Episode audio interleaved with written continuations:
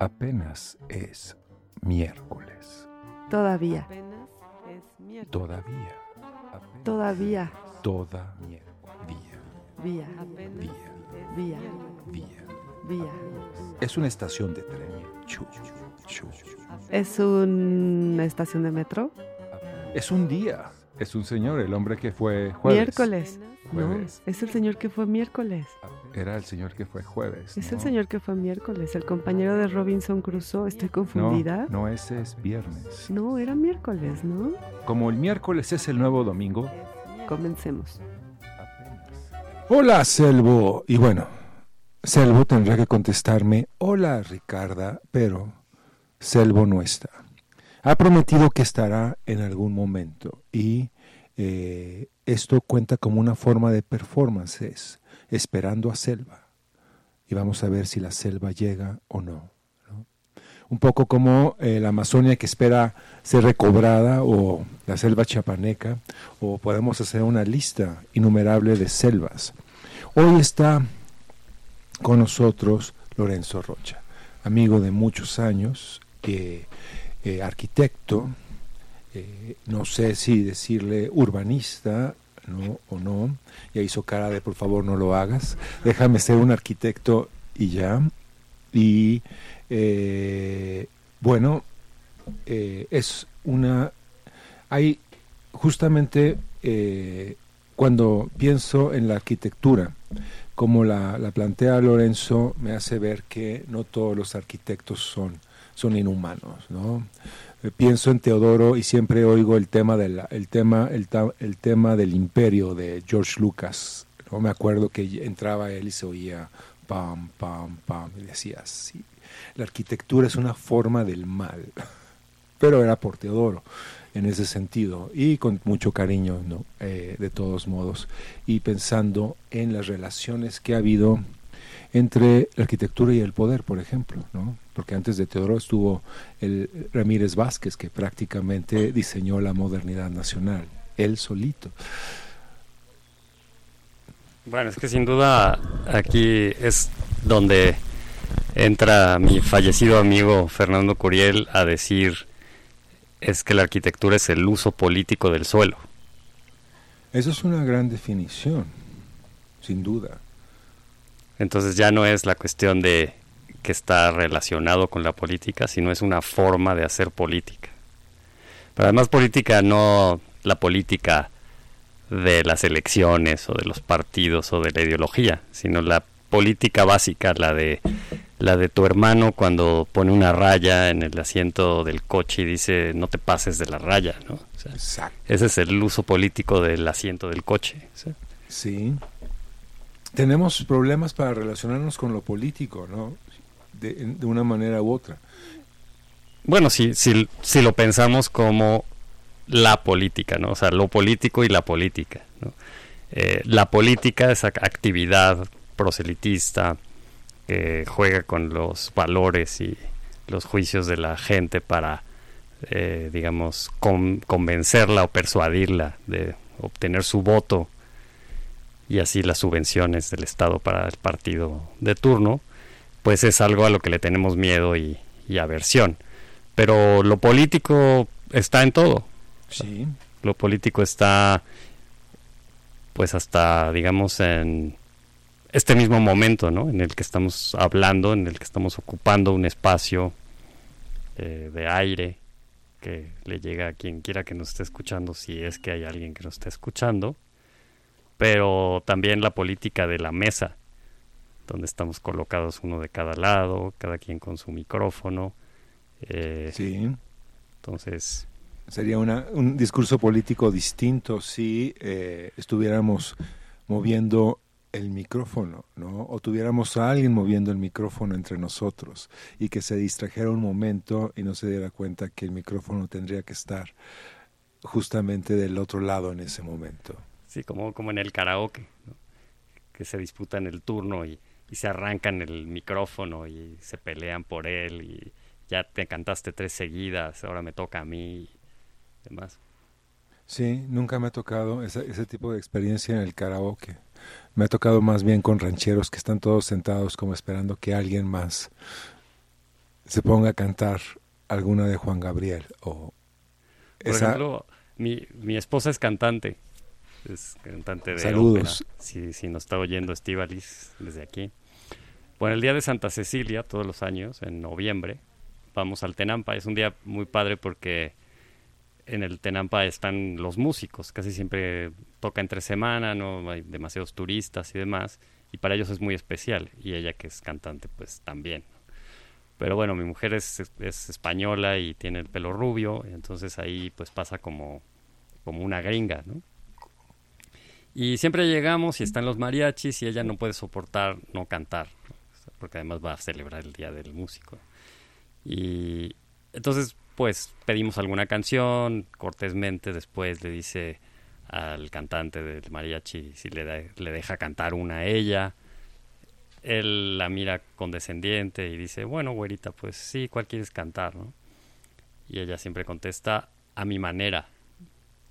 Dice, ah, ¿en serio? Bueno, ¿en qué tono? Bueno, pues en do menor. Ah, sí, ¿en serio? Bueno, pues adelante, ok, nos vamos a reír un ratito de ti, ¿no? O sea, pero bueno, la voz de mi mujer es voz para teatro, no usa micrófono. O sea, la potencia de su voz en el teatro es en directo, ¿no? Y el Tenampa literalmente, cuando ella empieza a cantar, o sea, la gente se voltea a ver si ya llegó Lola Beltrán o qué onda, ¿no? O sea, y obviamente después de eso los mariachis em, le piden su tarjeta y se hacen amigos y como que la reconocen como uno de ellos, pero lo divertido es que siempre la ven así con desconfianza. Este, ese es- sería que el uso político del guitarrón, o sea, de la voz, digamos, ¿no? Hay un intercambio, así como de, ah, así te las gastas, así me las gasto. Bueno, música maestro, a mi manera. Sí, es, es como un albur, ¿no? O sea, es, Sí. es como, bueno, pues eh, vamos a ver cómo lo haces y este, con, convénceme de que vale la pena dejarte cantar, ¿no? Exacto. Y bueno, pasando de los, del, uso político de la mesa, el uso político del Tenampa, el uso político de la plaza pública, ¿no? que es lo que usan generalmente para explicarnos el uso político, ¿no? la plaza pública. Vamos y decimos. Y le aventamos cosas a la gente que no nos está oyendo. Estoy hablando, por favor, voltea para acá. O... Y entonces se vuelve la confrontación. Y tú eh, eh, tu arquitectura, bueno, la arquitectura en general es política, pero tú eh, subrayas esa cualidad política de la arquitectura, más allá de, de- del brutalismo que, que reina en- entre todos nosotros, que también es una forma de política, eh, tú, tú revisas y actualizas lo que es la idea de la arquitectura. No, diría yo más bien que mm, construyo poco. Entonces me doy tiempo para pensar en lo que construyo. Pensar en lo que construiré, porque construyo muy poco. Entonces, eh, al final lo que construyo es común y corriente. De hecho, es bastante poco fotografiable. Eh, a veces pues le envío alguna fotografía a alguien y no entiende muy bien qué le estoy tratando de mostrar, porque eh, no hay nada especial. O sea, no suelo utilizar lo que llamo gestos arquitectónicos, o sea, cosas que se vean como hechas por arquitectos. Entonces son muros, techos, cristales, suelos, o sea, bastante genéricos. Pero bueno, me divierto pensando en ello y hablando de ello y escribiendo al respecto y hablando también pues por, el radio de vez en cuando, como hoy. Lorenzo tiene un, un podcast eh, sobre arquitectura, me temo, o no es sobre arquitectura. Bueno, no, es más bien sobre estudios territoriales. Ok, entre apaches y comanches, dices, más o menos. Pues bueno, no, más bien, eh, pues la idea de el espacio como ya una dimensión más allá del que puede abarcar la arquitectura o el urbanismo, ¿no? Finalmente la arquitectura puede abarcar el espacio doméstico, el espacio habitable en muchas de sus maneras. El urbanismo puede abarcar ese espacio y además el espacio abierto de las calles, de las plazas y demás. Luego, pues hay lo que conocemos como arquitectura de paisaje, que tiene que ver con intervenciones a una escala mayor, en, en una montaña, tipo Michael Heiser, ¿no? Cortar un pedazo de montaña o lo que sea, lo que llaman el land art y esas cosas. Pero lo que yo trato de, de explorar es ya el territorio, ya más allá de lo que es habitable, sino más bien lo que juega un papel dentro de nuestra percepción de los lugares, como cuando vuelas en avión, ¿no? Que te subes en el avión en la Ciudad de México y te bajas del avión en Bogotá, pero en medio, en realidad tu espacio fue nada más el del avión. Y puedes haber volado encima de Yucatán y de, Nicaragua y de para llegar a Colombia y para ti todo eso está como queda como incluido en una imaginación, o sea, esa imaginación del territorio que es como un mapa. Eh, o sea, pensamos que el territorio está antes del mapa. El territorio estaba ahí y el mapa lo dibuja. Pero a mí me interesa más lo contrario. O sea, yo creo que ahora el territorio es el mapa. O sea, nosotros pensamos en México como esa figurita ahí con la forma de las dos penínsulas y esa parte gorda en medio. Pero en zapato de tacón, sí. nosotros no percibimos el territorio así, o sea, es, es como un logotipo. El mapa, eh, de hecho, lo, lo usan para logotipos, ¿no? En todas las cosas del gobierno o en... Es, es, un, es, un, es un glifo, Exacto, pero yo no he visto, yo, yo nunca he visto México como, como una bota. Siempre lo he visto a nivel del suelo. O sea, entonces podrían estarme engañando con eso. O sea, eh, podría tener otra forma completamente distinta. Yo de todas formas no podría saberlo. O sea, eh, entonces es un acto de fe. Tendrían que subirte al espacio y decirte, mira, mira cómo se ve. Si se parece la manera en la que te estamos diciendo que se ve y cómo se ve.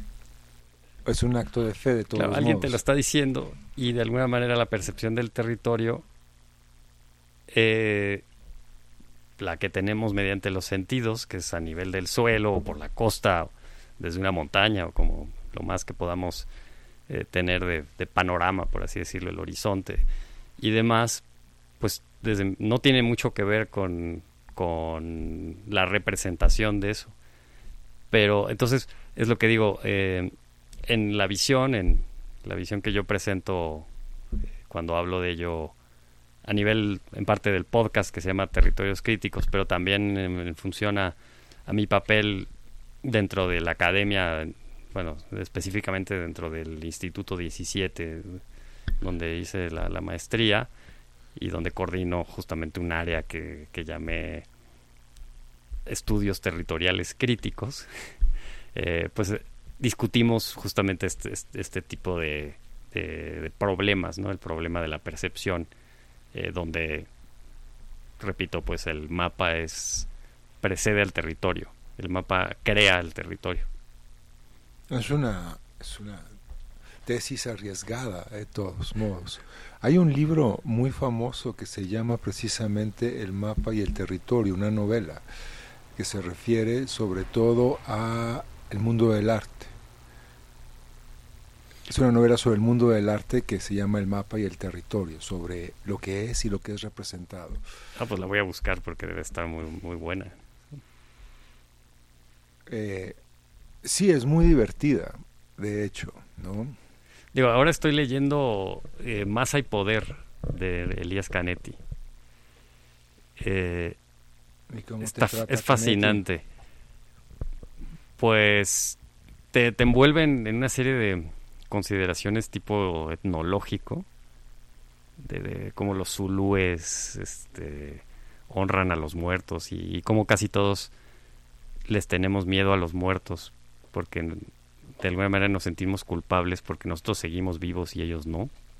Y entonces casi, casi siempre como cuando honramos a los muertos estamos pidiéndoles que por favor eh, nos perdonen, ¿no? Por, por seguir aquí, ¿no? Y, que ellos no lo están.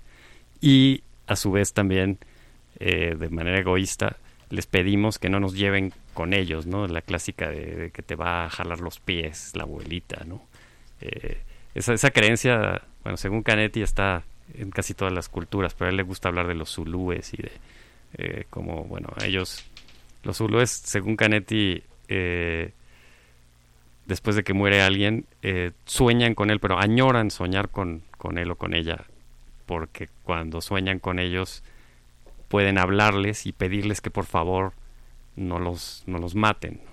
Pero eso es tan fuerte para ellos que a veces se enferman, se enferman de los nervios, y piensan que entonces el muerto lo es, le está provocando una enfermedad y lo va pues lo va a llevar con él a la muerte no y tratan de convencerlo de no hacerlo y bueno pues Canetti me trae loco con eso y este bueno me recreo un poco en ello ¿no? está muy bien está muy bien. Yo los zulúes lo que recuerdo es como la la estrategia militar por ejemplo me acuerdo de un cómic italiano que debo haber leído a los 14 años, en el cual se describe cómo los zulúes se van alistando para enfrentar a los boers.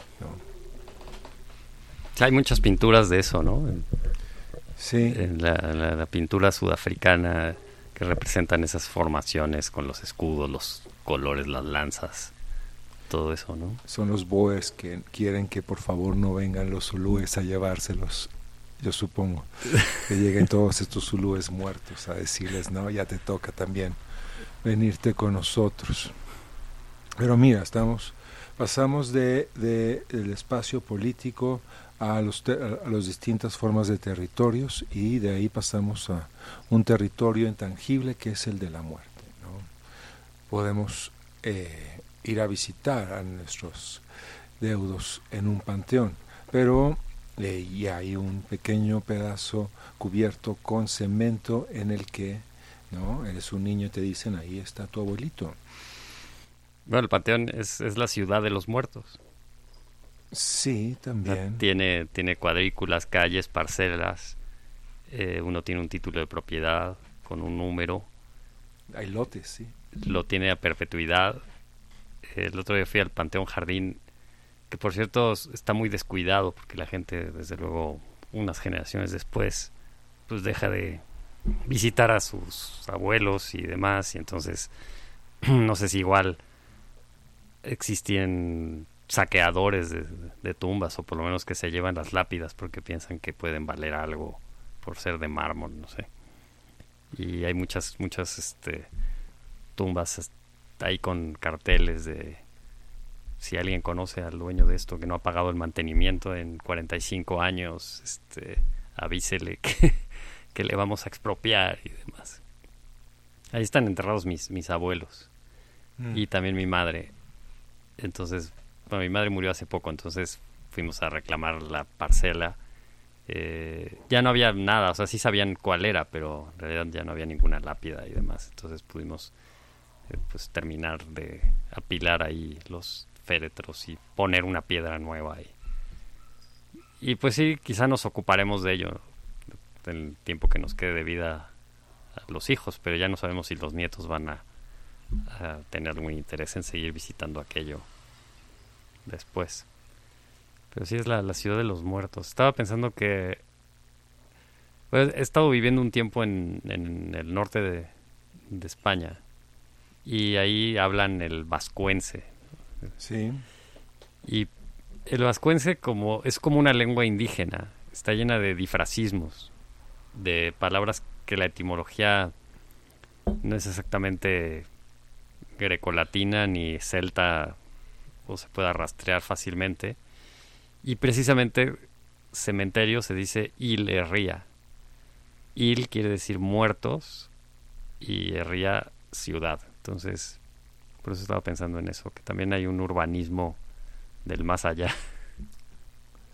Y el ría, sí, bueno, pues el panteón es, eh, por una parte, es eh, un panteón puede ser de dioses. O es en donde están todos los dioses. Sí, es como, otra vez es una línea política que separamos entre lo ultraterreno y lo meramente terreno, por ejemplo. Sí, bueno, no sé si eso en realidad este resulte muy interesante eh, seguirlo discutiendo, ¿no? Pero bueno, eh, sí proviene, digamos, de una preocupación, ¿no? Finalmente que, que tenemos, que es la que nos motiva, pues, a buscar casa, buscar apartamento, elegir el barrio donde queremos vivir, etcétera. O sea, la, la cuestión de, de volvernos parte de una comunidad, ¿no? O de una como dice Benedict Anderson, de una comunidad imaginada. ¿Por qué imaginada? Porque tenemos una idea de ella, aunque no esté funcionando de esa manera. Eh, porque de alguna manera la inventamos para poder pertenecer a ella.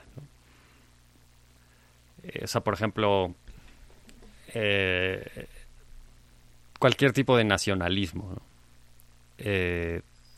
es algo que no es que no percibimos. O sea, todos sabemos que somos mexicanos, porque está en nuestra acta de nacimiento, no sé, por haber nacido en este territorio, por, por varias razones, ¿no?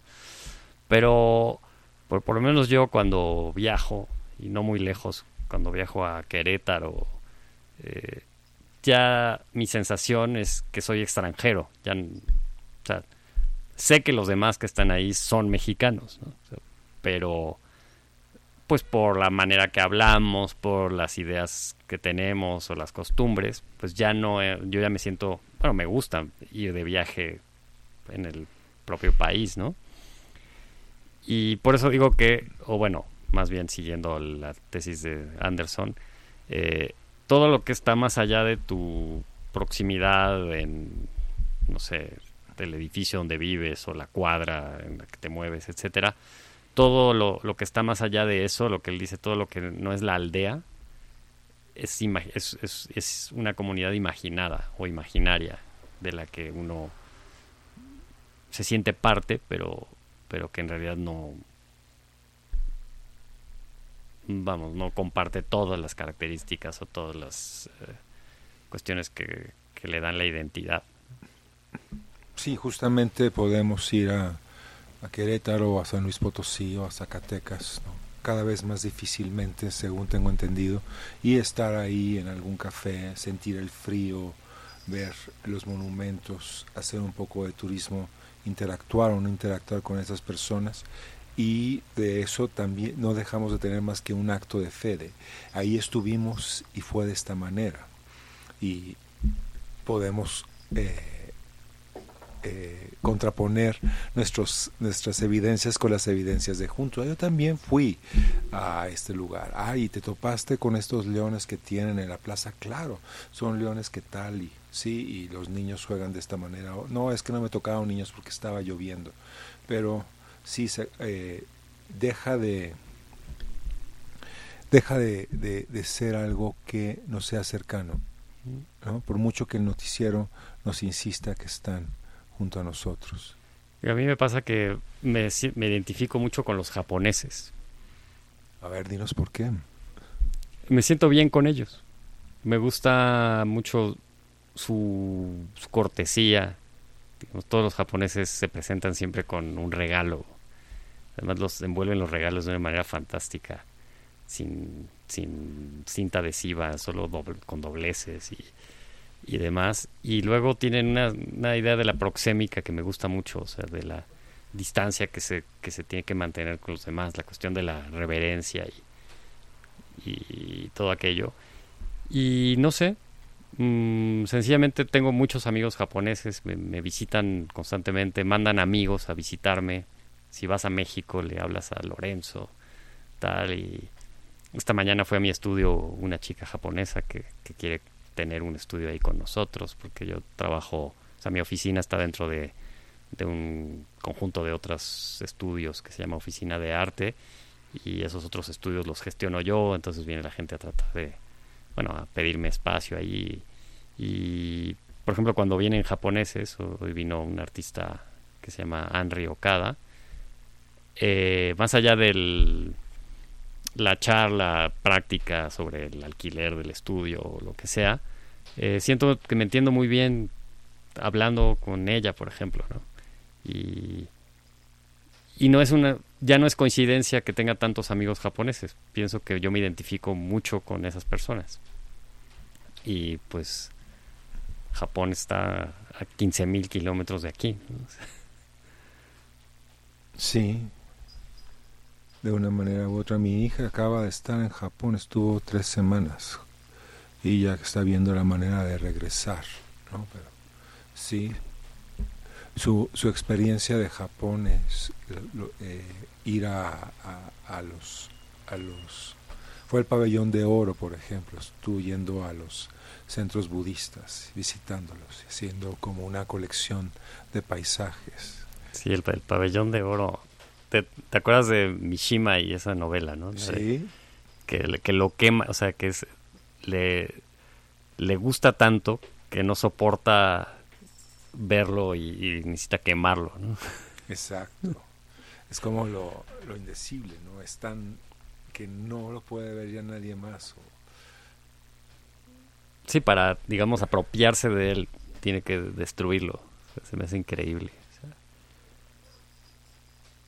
Bueno, Mishima era, todo un personaje también en su propia actitud personal, ¿no? O sea, de, digamos, como de esta especie de espacio intermedio entre la tradición cerrada japonesa de, bueno, de todos esos rituales que él practicaba, incluso me parece que se suicidó a la manera hizo, harakiri y tal. Hizo seppuku, sí. Pero luego también hay como su interés en lo occidental, ¿no? O en, lo moderno, por así decirlo. en el performance, ¿no? También. En el performance, sí. Estaba yo pensando en caballos desbocados, por ejemplo, y en toda esta proyección de el ansia de la vida en estos jóvenes personajes que esta, esta película emblemática que no es buena pero es emblemática que eh, se llama justamente Mishima, de, los ochentas. Y sabes que también he, pensado mucho, por ejemplo, en las casas que salen en las películas de Osu, ¿sabes? Eh, mm. Bueno, conozco una arquitecta en Barcelona que se llama Marta Peris, que hizo una tesis, doctoral y, y, ha dado varias charlas, o sea, porque ha recreado los, los planos de esas casas, porque pues así de cómo se ve la, filmación, se puede entender que hay pasillos por detrás y por donde sale un personaje. Entonces ella se ha puesto a hacer como los planos de esas casas, eh, reconstruyéndolos a partir de la imagen, ¿no? Pero también, eh, digamos, como del lenguaje de Osu, eh, sobre todo respecto a la luz y la penumbra, y cómo eso simboliza cuando un personaje sale de lo iluminado hacia lo oscuro y viceversa, eh, también eso coincide con elementos de la historia. Son, son, son telenovelas en realidad las películas de, de Osu, son historias familiares, de hermanos que se llevan mal o de infidelidades de parejas, o sea, no son historias complejas en sí mismas, pero el lenguaje cinematográfico, eso del tránsito de la luz a la sombra y demás, en la arquitectura japonesa es increíble ese juego que hay, ¿no? Entre contrastes de espacio abierto, espacio cubierto, de... Si nos podemos seguir metiendo y hablar del elogio de la sombra, por ejemplo. Bueno, eso está contenido desde luego Tanizaki, ¿no? En, el libro de Tanizaki. Pero, pues, o sea, no es que Tanizaki lo haya inventado, sino que más bien nos, nos da fe de ello. Pues es algo de su propia cultura que él quiso, desde luego. Lo que me hace preguntarme 30 años o 40 años después de que lo escribió, eh, ¿para quiénes están escribiendo estos autores japoneses? ¿Están escribiendo para nosotros que estamos afuera, para que los veamos y nos demos cuenta que no podemos entrar? ¿O están escribiendo para ellos mismos, para que aquello que parece perderse por el influjo yanqui en gran medida, o sea, no es tanto occidente como como los gringos los que eh, determinaron cierto tipo de contenidos. Pues digo, eso supongo que debe variar, ¿no? En es una cada especulación caso, aquí que te, pongo en corto. pero sí, claramente eh, en hablar de las propias costumbres y tradiciones, pues sí está esa necesidad de transmitírselas a alguien que está afuera, Y normalmente quizá no a alguien que ya las conoce como otro japonés igual que Tanizaki, que probablemente no le está diciendo nada nuevo, ¿no? Aunque sí, probablemente esa, esa disertación de Tanizaki sobre el infinito contenido en el, en el plato laqueado negro de arroz, ¿no? Este, que, de hecho es así, se parece mucho a, a, a, piezas de Anish Kapoor, esas que son cóncavas, donde en realidad uno no capta ninguna esquina, ningún, o sea, que sí se siente como un infinito, como un túnel oscuro. Eh, supongo que eso debe ser sorprendente hasta para un japonés, ¿no? Eh, pero por lo demás, me imagino que, mm, que sí es algo de proyectar la propia cultura hacia el exterior. Como nosotros con Pedro Páramo. Pedro Páramo es como un libro que escribimos para que, vean que somos un país de, de zombies de los altos de Jalisco. o para sí para saber bueno eso no es de Rulfo es de García Márquez de que los muertos también se equivocan. Sí sí.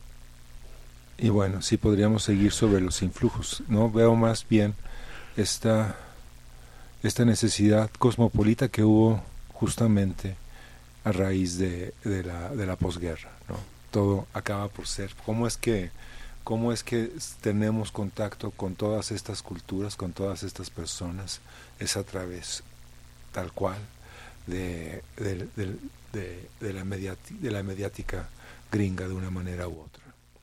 A ver, yo, yo sí te puedo decir por qué escribo. Ok. Espero que no me tengas que preguntar a mí eso, pero ¿por qué escribes, Lorenzo? Yo escribo porque si no escribo algo no me lo puedo quitar de la cabeza. O sea, yo escribo para olvidar o sea, de hecho intento no escribir. O sea, solo escribo cuando no puedo más y tengo que quitarme eso de la cabeza. Después se me olvida lo que escribo.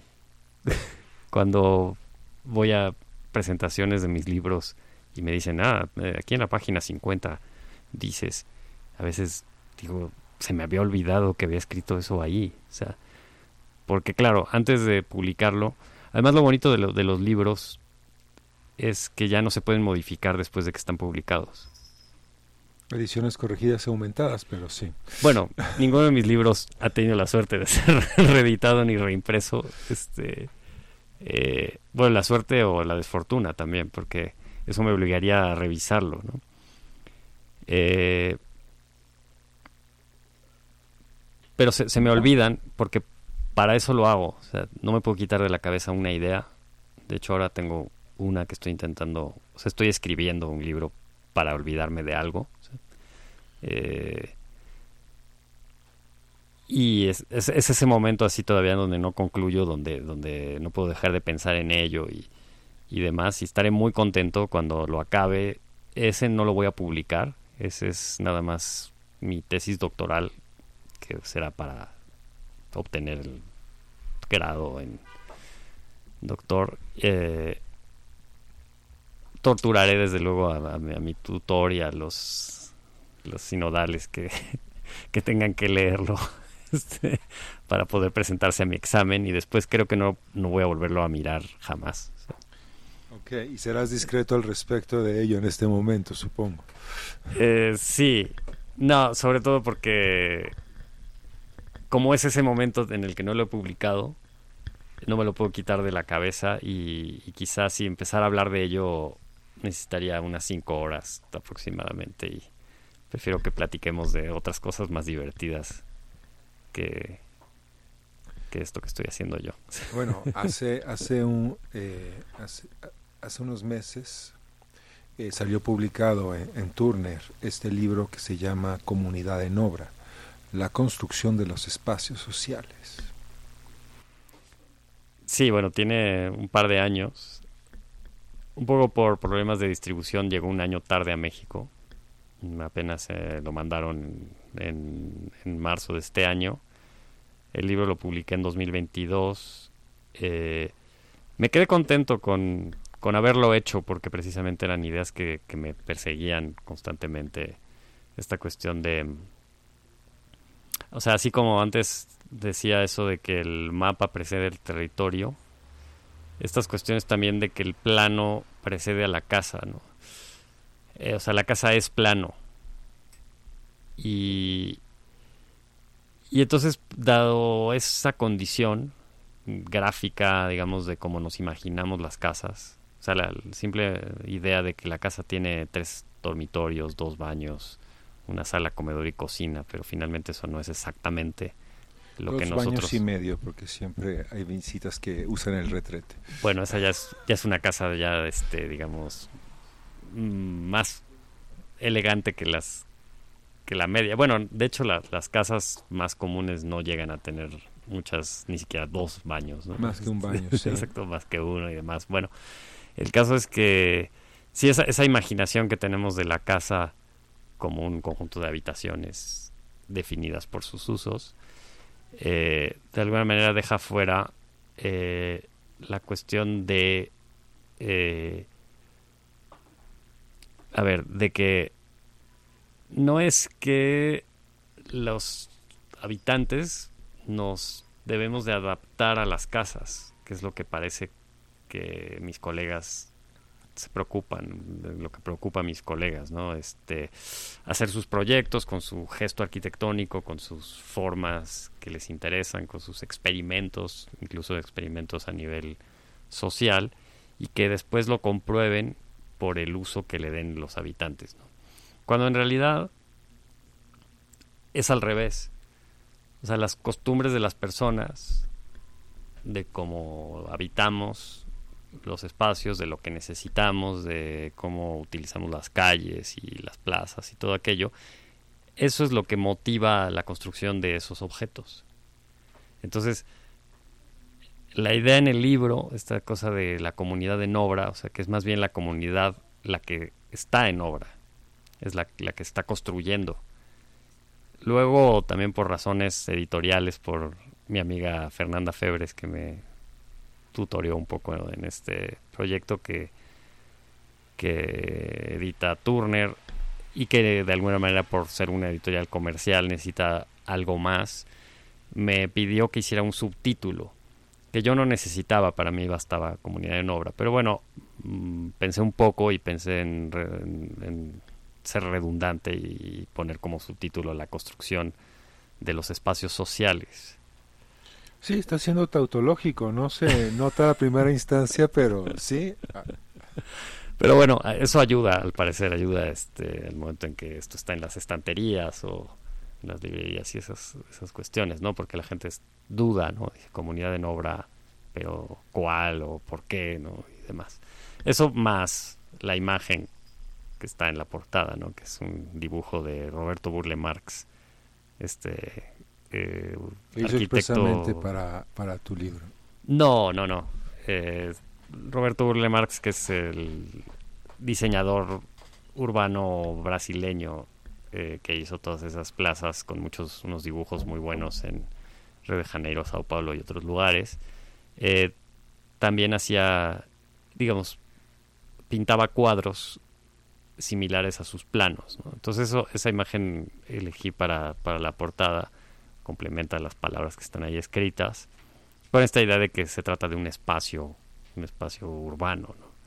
Entonces, supongo que entre esos tres elementos más o menos se puede entender hacia dónde va el libro en cuanto a que, eh, bueno, trato de hablar de esta idea que me persiguió durante mucho tiempo de, qué es lo que precede a qué. Y también rebatir hasta cierto punto el contenido arrogante desde mi punto de vista de la idea de la participación del usuario en el diseño de la ciudad y de la casa. Porque, a ver, ¿cómo, cómo es posible que nosotros, que los arquitectos, invitemos a participar a los habitantes en el diseño? Cuando la motivación de ese diseño es suya. O sea, más bien son ellos los que nos están invitando a participar en su proyecto. Está sonando muy zen en este momento. entonces, señor arquitecto, si yo ya tengo la idea clara de cuál es el espacio que quiero y que quiero poner en este terreno baldío, ¿cómo es que necesito, de de su medio para que aquello que yo quiero acabe por ser. Bueno, a ver, lo más probable es que con mayor o menor calidad tendrás lo que necesites, ¿no? Porque incluso si incluso si mi plano no es muy afortunado, tú puedes hacer que, que, se vuelva afortunado porque puedes decidir dormir en la sala o hacer de la cocina tu espacio social. O sea, lo que no te dé, te lo procuras. E incluso puedes intervenir la casa y tirar un muro y, y añadir una habitación o poner un tapanco en uno que esté muy alto y, hacerlo de dos pisos, etcétera, ¿no? Entonces, eso en realidad no sería problema, ¿no? En el fondo, más bien, yo estaría aprovechando tu iniciativa de hacer esa casa en ese terreno baldío como una oportunidad para mí de manifestar mis gestos arquitectónicos. Estaría utilizando el pretexto de que me has encargado la casa para recrearme, digamos, en las maclas o en este, las formas geométricas, este, bueno, según la que me interese, o en el cantilever, ¿no? en los volados, o en esas cosas que se ven muy bien en las fotografías, eh, para después ir a una bienal y ganarme una medallita, o estar en la portada de una revista internacional, o algo así, así es como yo lo veo. Pero en, pero en realidad, la casa nunca va a dejar de ser tuya,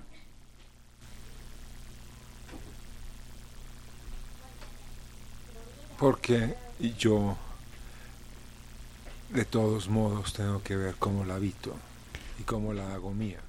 Sí, igual que... En términos como el perro que mea diciendo, güey, esta, este, este, es, este es mi territorio, ¿no? Sí, o como el hermano tras una línea en el asiento del coche y, y, te pegas y te pasas del otro lado de la línea.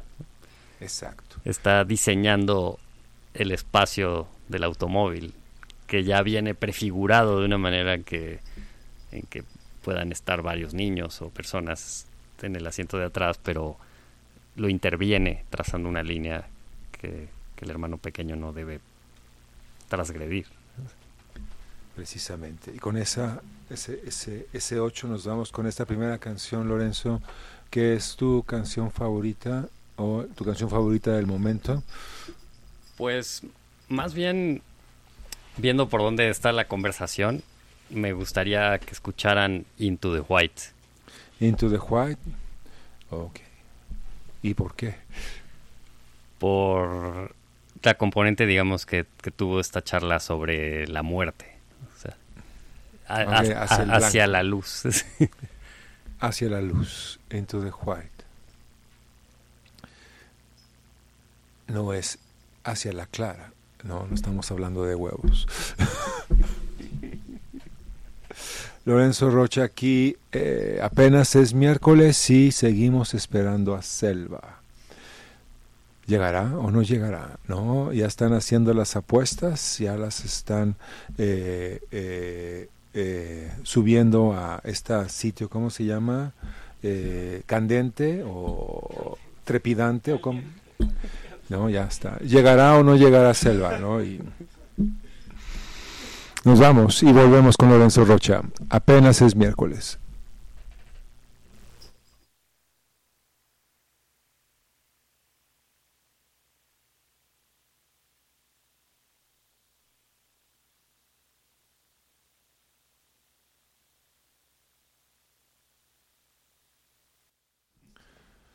Mientras Hola, apenas es miércoles, apenas, apenas, ¿no? Eh, y estábamos hablando fuera del aire sobre lo que se puede usar y lo que no se puede usar en términos de eh, si se enajena o no se enajena. Y eh, Lorenzo estaba contándonos una experiencia de que hizo un cuarto para este, se grabara esta película con Elías Namías, justamente, ¿no? Sí, bueno, fue hace, hace 20 años que vivía en Los Ángeles. Eh, fui allá por una convocatoria de la casa Schindler, que es de unos austriacos, bueno, es larga la historia, pero bueno, el caso es que lo que se me ocurrió hacer allá, le llamé la habitación perdida, o la habitación que falta, estaba en inglés, se llamaba The Missing Room, que es un poco más elocuente en inglés. Y sí, básicamente era hacerle otro cuarto a la casa, que era también una, una broma un poco de lo que decía antes, que si la casa no está bien, no pasa nada, porque siempre le puedes hacer un cuarto más, ¿no? O sea, si tienes un, un hijo y se casa y no tiene dinero para su propia casa, pues lo que haces es que amplías la tuya y ahí entra con su familia, ¿no? Esa es un poco la idea.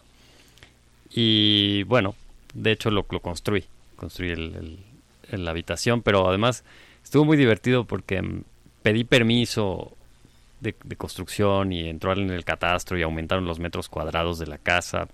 O sea, fue una ampliación de verdad. Eh, y después a los 15 días lo demolí. Esa era la idea, ¿no? Pero no di aviso a, a, las autoridades. Entonces, en el catastro de Los Ángeles, la habitación sigue existiendo. Ah, bueno, no, llegó no llegaron las autoridades a preguntarte por qué habías destruido el, el, cuarto extra, sino simplemente eh, eh, es de algún modo un fantasma. Está, está en un plano eh, en un plano alterno porque según ellos ese cuarto sigue estando ahí. Exactamente. Y entonces, eh, ¿a qué venía todo esto? Bueno, pues mientras la habitación estuvo ahí, pues eh, publiqué una pequeña convocatoria a personas que quisieran hacer alguna cosa mientras estaba la, la habitación, ¿no? Entonces, eh, uno de ellos se acercó, que fue este amigo Elías, eh, a querer hacer un cortometraje ahí donde me pidió que yo actuara. Y bueno, mientras hacíamos el cortometraje, me sorprendió una cosa interesante que era que nos pedía, eh, lo, hicimos, ah, fíjate qué, chistoso, una amiga que se llama Selva. Se llama Selva. Selva Barney, una italiana que era otra de las que colaboró en el proyecto. Ella hizo como, como el papel tapiz de la habitación. Es fotógrafa y hizo el papel. Fíjate, Selva no vino, pero ya apareció en la conversación. Sí.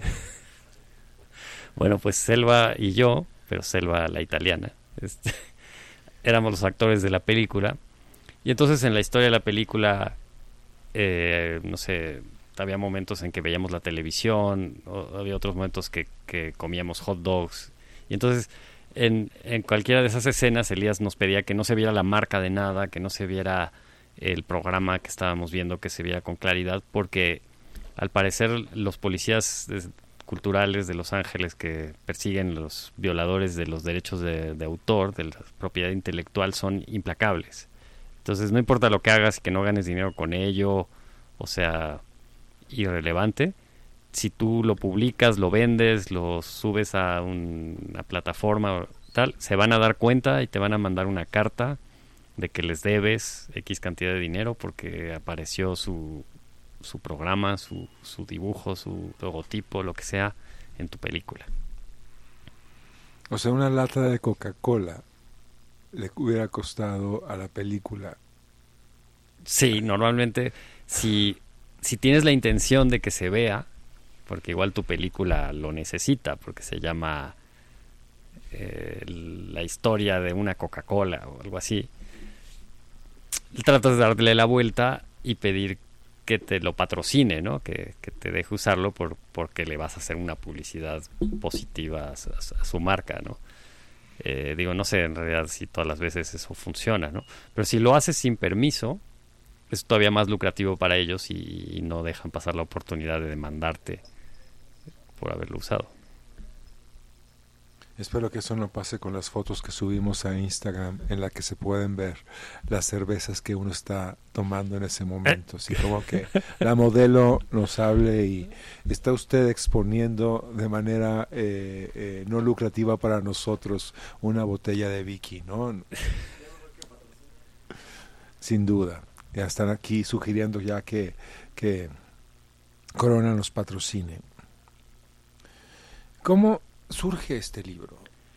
Justamente hablando de, de, de eh, eh, obviamente haces este, este cuarto extra justamente por la misma razón por la que escribes este libro, ¿no? Tienes la idea de qué pasa si mm. se hace esto, ¿no? Mm. Y eh, de una manera u otra, la palabra en inglés es enable, ¿no? Mm. Todo, todo te permite hacerlo, incluso la demolición.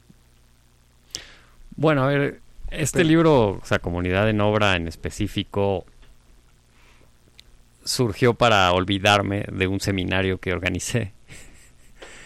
Este, conjurarlo, exorcizarlo. Exactamente. En el que discutimos estos temas que antes expliqué más o menos de manera superficial acerca de del papel de los habitantes en los espacios diseñados, etcétera, de precisamente la construcción de los espacios sociales, etcétera. Qué bueno que fue divertido porque algunos de mis amigos asistieron al seminario, estuvimos discutiendo. Se supone que cada quien iba a escribir un texto, íbamos a intentar hacer como un, una compilación de textos, pero solamente yo escribí el mío. Y pues dejarlo allí en el disco duro me, me, daba cosquillas y dije, para poderme olvidar de él, voy a intentar que se publique. Entonces surge de esa necesidad de dejar atrás la discusión y digo, ya no fue tan difícil. El, con esta editorial, con Turner, llevo dos libros. El primero me costó mucho trabajo que lo aceptaran porque no había antecedentes. Ya había escrito yo cuatro libros antes, pero no digamos, como en el circuito comercial, por así decirlo. Y, y ya el segundo libro con esta editorial fue más fácil de colocar, porque a ellos además también les, les interesó que, que tuviera yo un segundo libro que ayuda a promocionar el primero. El primero se llamó Arquitectura Crítica, salió en 2018 y este en 2022, entonces los tiempos iban bien y sí, lo aceptaron. Eh, tardaron su tiempo y demás. Tuvo un proceso muy, un proceso muy divertido con la editora de un diálogo, eh, bueno, pues para poder poner eso en términos mucho más comprensibles para el público y, y también hacerlo algo más dinámico y, y comercial, por así decirlo. Eh, y nada. Pues, Cuando dices un diálogo es eh, un correo que dice, en el párrafo tal dices esto. ¿Podríamos decirlo de esta otra manera? ¿Podríamos quitar estas dos oraciones? Sí, o podríamos pasar este capítulo al final o eliminarlo. Eh, eh, no, no podemos. Eh, ya sabes. Bueno, entonces podemos cambiarle el título hacia algo que, que sea un poco más atractivo. Pero bueno, es un trabajo muy, con, muy concienzudo y, y divertido, ¿no? Al final o sea, eso, eso es lo, para mí lo valioso de un editor, ¿no? De, de, no hacer, digamos, el trabajo. Porque antes publiqué libros autoeditados. ¿no? Anterior a estos dos hice un libro que se llamaba Ensayos sobre fotografía y arquitectura. Bueno, con editorial Diamantina, pero yo solo, digamos, editorial. Así, ah, con el editorial Diamantina de nuestra amiga Cristina Fessler. Exactamente. Eh, Saludos. Y bueno, eh, por un lado es cómodo porque es más rápido, nadie cuestiona lo que estás haciendo y demás, pero también te vas un poco a ciegas y puedes encontrarte después con una sorpresa desagradable eh, cuando ya el libro está publicado, ¿no? O sea, lo bueno de tener un, diálogo con un editor o editora es que de alguna manera anticipa eh, reacciones o dificultades que podrías tener por inexperto, ¿no? O sea, o sea, ¿tuviste problemas sociales y políticos por ello o más bien encontraste errores a la hora de revisar el libro ya publicado? No, no digamos eh, eh, des desagradable al nivel de las erratas, porque también los libros que he publicado después las tienen. Yo creo que todo libro tiene, debe tener una errata por ahí. Digo, no es que sea intencional, ¿no? Pero quizás de mala suerte que no la tengan. Se manifiesta. Exacto. Eh, sino más bien eh, la, coherencia de la idea de cómo se presenta.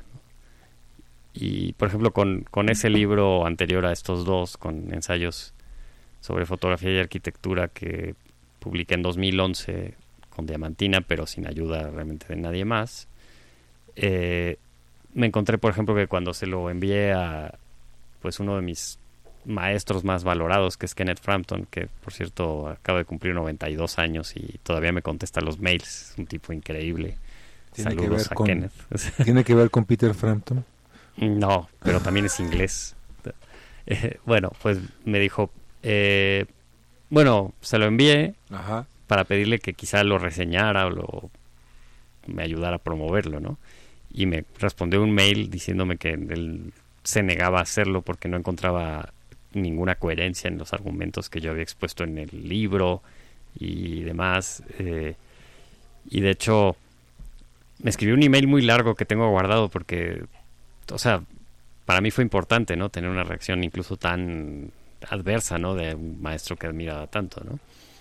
Y de hecho al final del, del email me pone que él es consciente de que todo lo que acababa de escribir equivale a hacer una reseña. Pero, para que quedara bien claro, ese mail que había escrito no se podía publicar. Porque también tuvo miedo de que quizá yo simplemente tomara su mail y lo publicara como una reseña. Este, porque ya sabes que no hay mala prensa. No, no la hay, no la hay. La única mala prensa es aquella donde escriben mal tu nombre. Suele pasarme, de hecho, ¿no? Le quitan la H, le ponen S al final. Eso sí es un desastre. No, le ponen la H junto a la P, les digo, no, es Pollens, no Follens. Pero digamos, los, los comentarios adversos a lo que escribes, para mí son tan Wow. interesantes como, creo que más interesantes que, que, que los elogios. Sí, estamos ante un bastión de tal, tal, tal. Pues, no, pues, es como una, una sesión plenaria del, del PRI que ya no existe, ¿no? Digamos. Ya no sé qué se digan. Además, cuando, bueno, a ver, yo también escribo en, en- en el periódico todas las semanas. Tienes una columna en, en este, este periódico maliciento, Milenio se llama. sí. Exactamente. Es como una de las pequeñas luces, pero sí, 18 años que, que publico todos los jueves. el Mordor Times.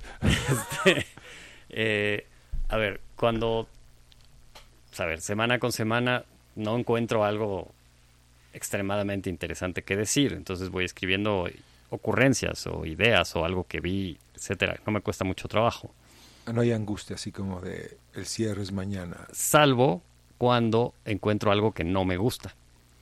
Cuando encuentro algo que no me gusta y que no merece ser ignorado, o sea, algo que me disgusta tanto que tengo que decirlo, eh, entonces me tengo que esforzar mucho más, porque sé que de entrada voy a herir los sentimientos de alguien. Entonces tengo que ser muy riguroso en, no equivocarme, malinterpretar, o sea, tengo que verlo varias veces.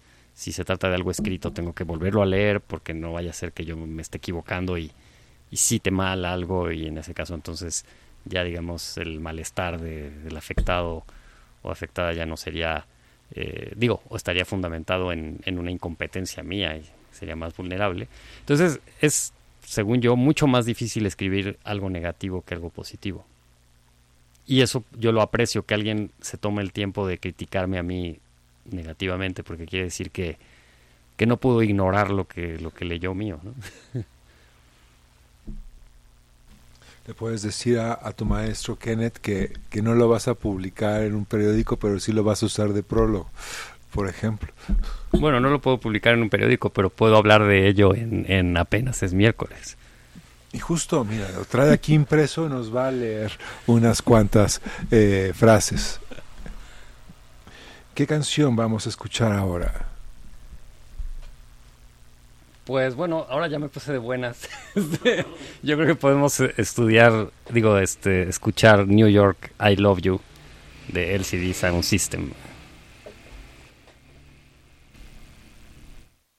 Y bueno, estamos apenas es miércoles. Yo ya quiero que sea viernes, pero apenas es miércoles. Y eh, tengo esta, esta idea, después de que, de que leí tu libro, justamente, no, me lo diste y lo leí. Eh, supongo que lo tengo un poco más claro que tú, en el sentido que dices que se te olvida lo que escribes, pero eh, hay una parte en la que sí, como dices, eh, uno eh, habilita el espacio. Ahí me iría yo a otro extremo, pero vamos, voy a tratar de seguir aquí en la idea de la consultoría del arquitecto. ¿No? que la gente haga sus casas y que los arquitectos sean como visitas que, eh, bueno, yo lo exagero hacia el punto de, señor arquitecto, ¿qué le parece mi muro? Y entonces el arquitecto, sí, está bien en este sentido, pero tienes que hacer esto, aquello, lo otro. Y acuérdate de la columna de concreto. Sin columnas de concreto no, no tenemos futuro, ¿no? Y,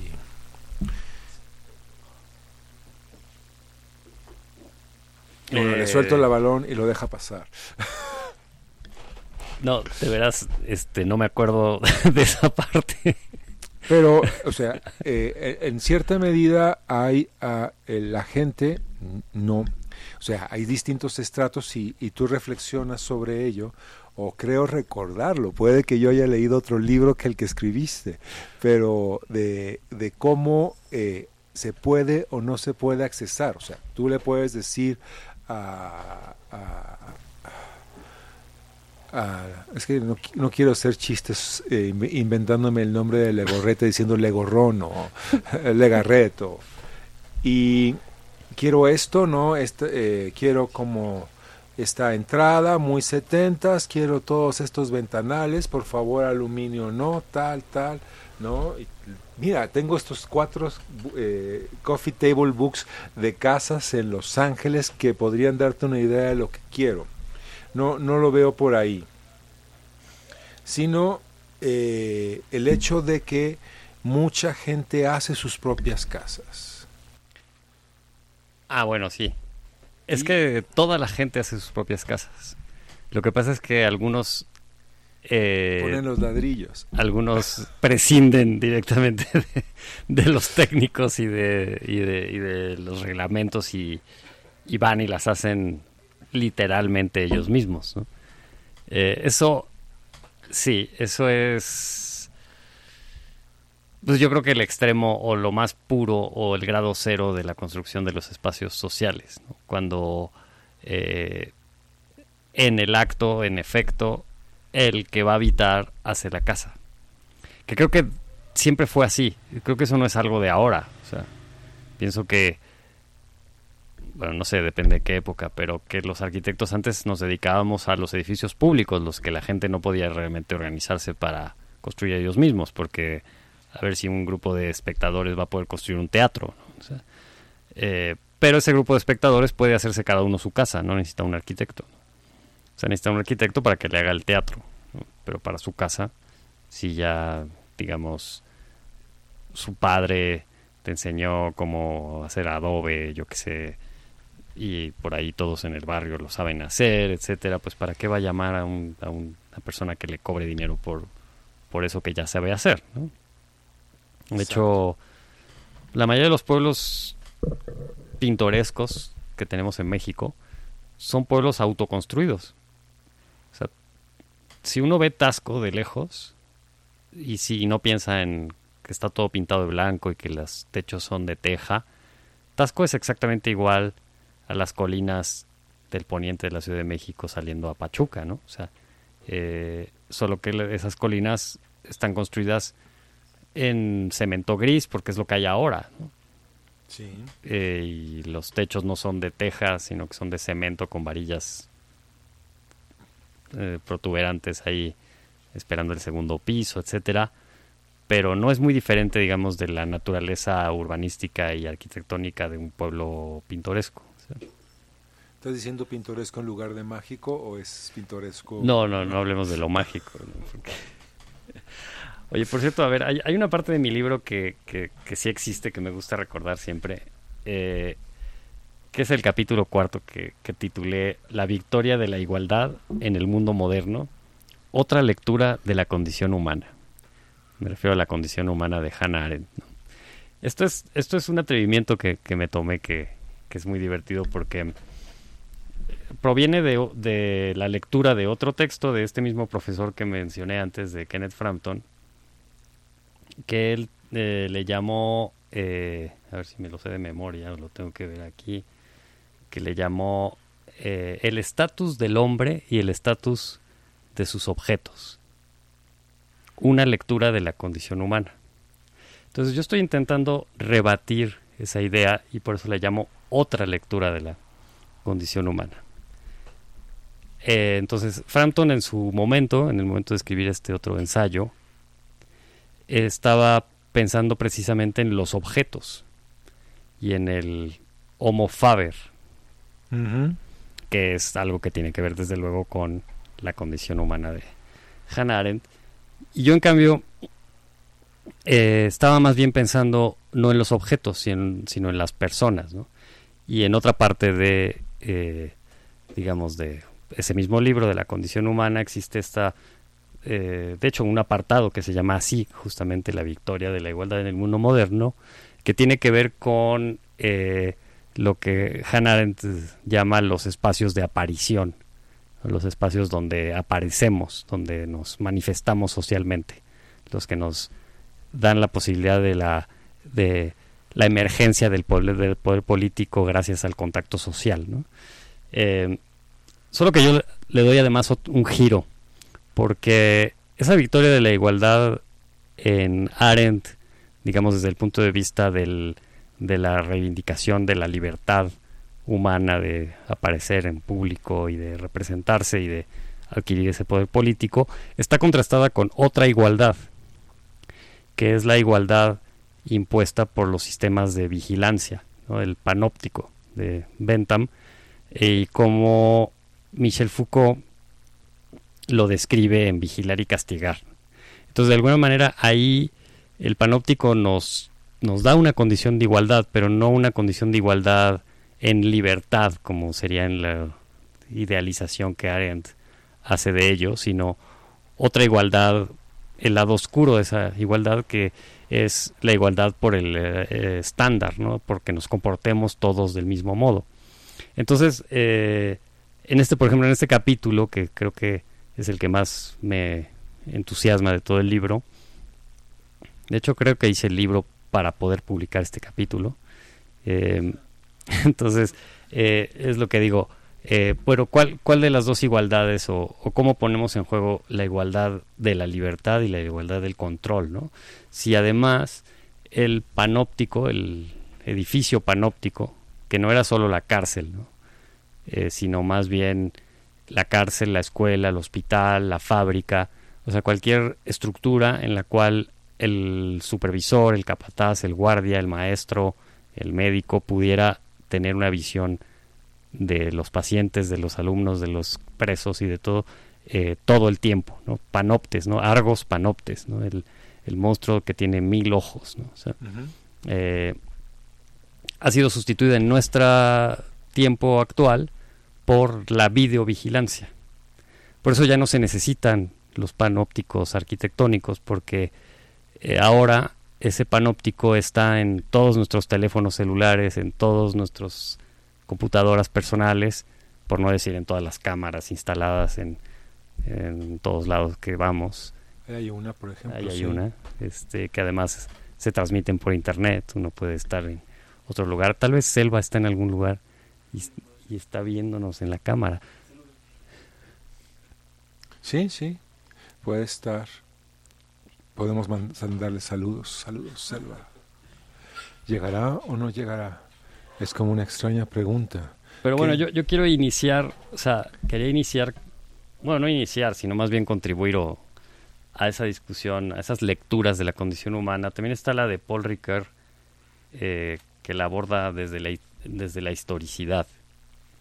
O sea, creo que la condición humana de Hannah Arendt se puede leer de muchísimas maneras. Por ejemplo, Kenneth Frampton, en una entrevista hace muy poco que dio para la Bienal de Beijing, eh, declaró que no, que se negaba a darla por Zoom. Porque desde su punto de vista el Zoom anulaba la posibilidad del espacio de aparición. Porque el Zoom quitaba la naturalidad de la expresión eh, social, porque no estabas viendo a la otra persona, sino estabas viendo a una cámara.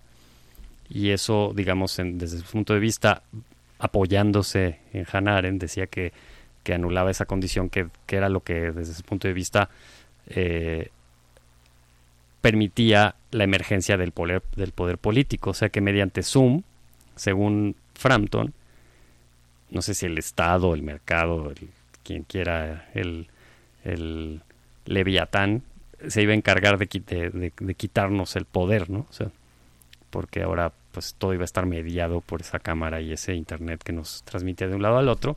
Y entonces le pidió al, al entrevistador chino que viniera a su casa, que solamente le daría la entrevista si él iba a Nueva York. Bueno, de hecho en ese tiempo por la pandemia se había retirado su casa de campo ahí en el Hudson Valley o no sé qué. Y sí, de hecho se presentó allá el chico con una cámara y ahí sí le contó toda la historia. Pero volvió otra vez a esa disertación sobre, sobre la condición humana. Sí, es como extraño porque eh, él, es, él, él tiene como una resistencia, pero el zoom se convierte en este espejo.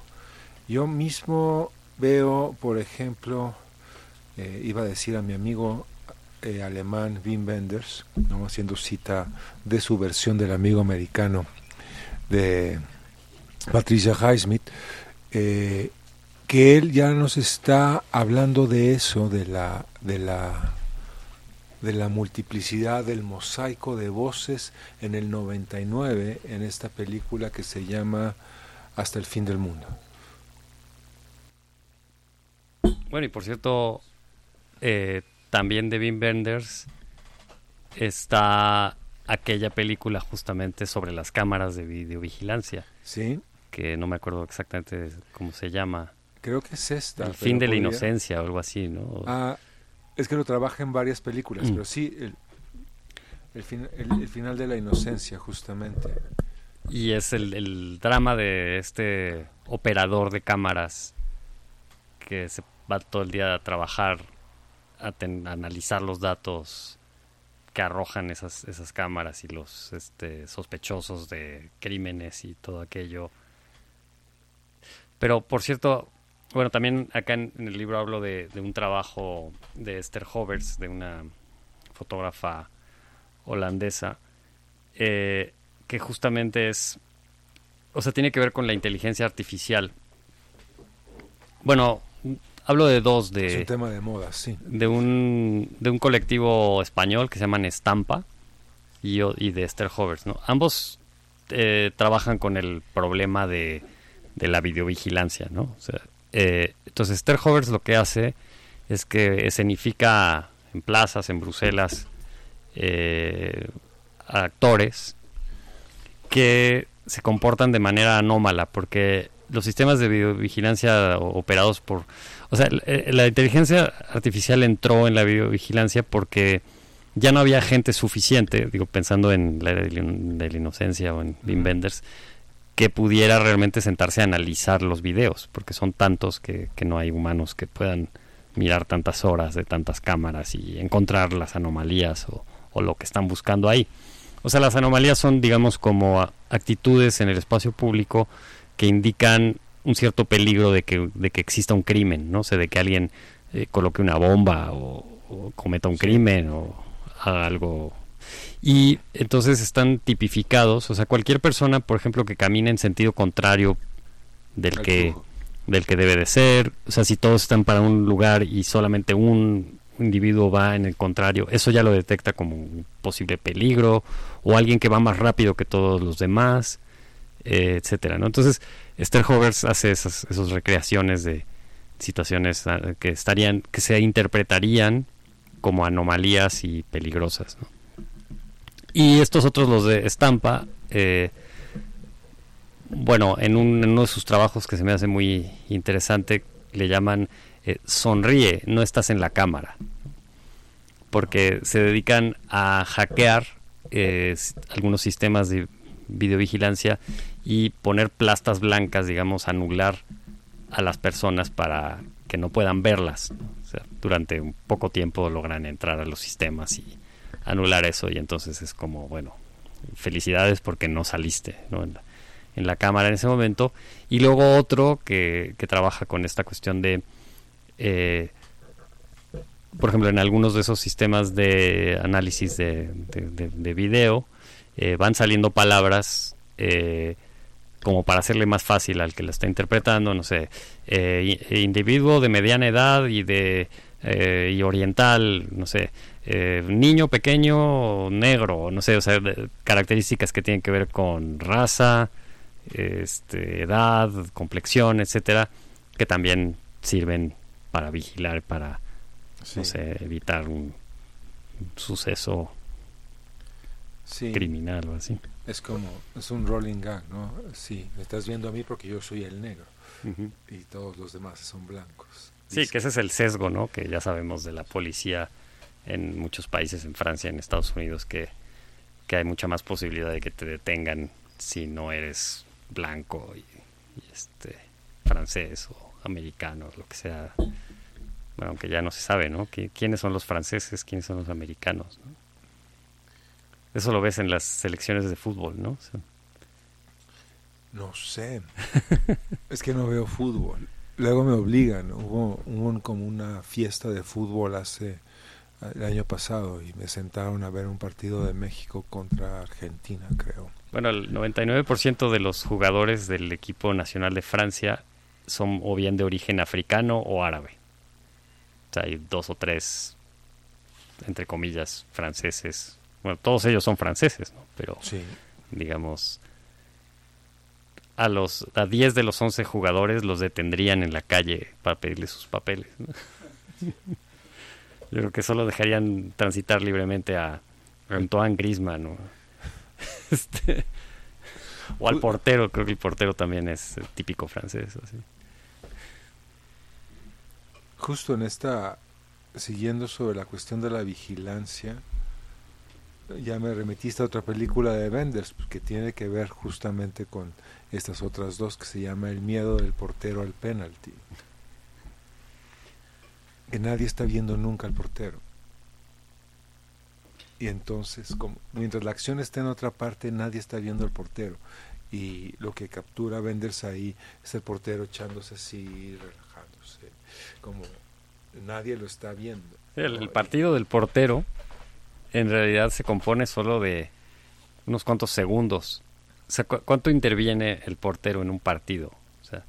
no, no, no, no lleva el balón, no lo retiene, o sea, lo recoge, lo tiene dos segundos, lo lanza y luego pues tiene otros momentitos cuando le tiran sí, y tiene a que su portería y tiene que pararlo, pero lo para en, en, una fracción de segundo, en realidad no, su acción se limita a un manotazo y, ya no. Pero el único momento en el que lo están viendo es justo en el penalti.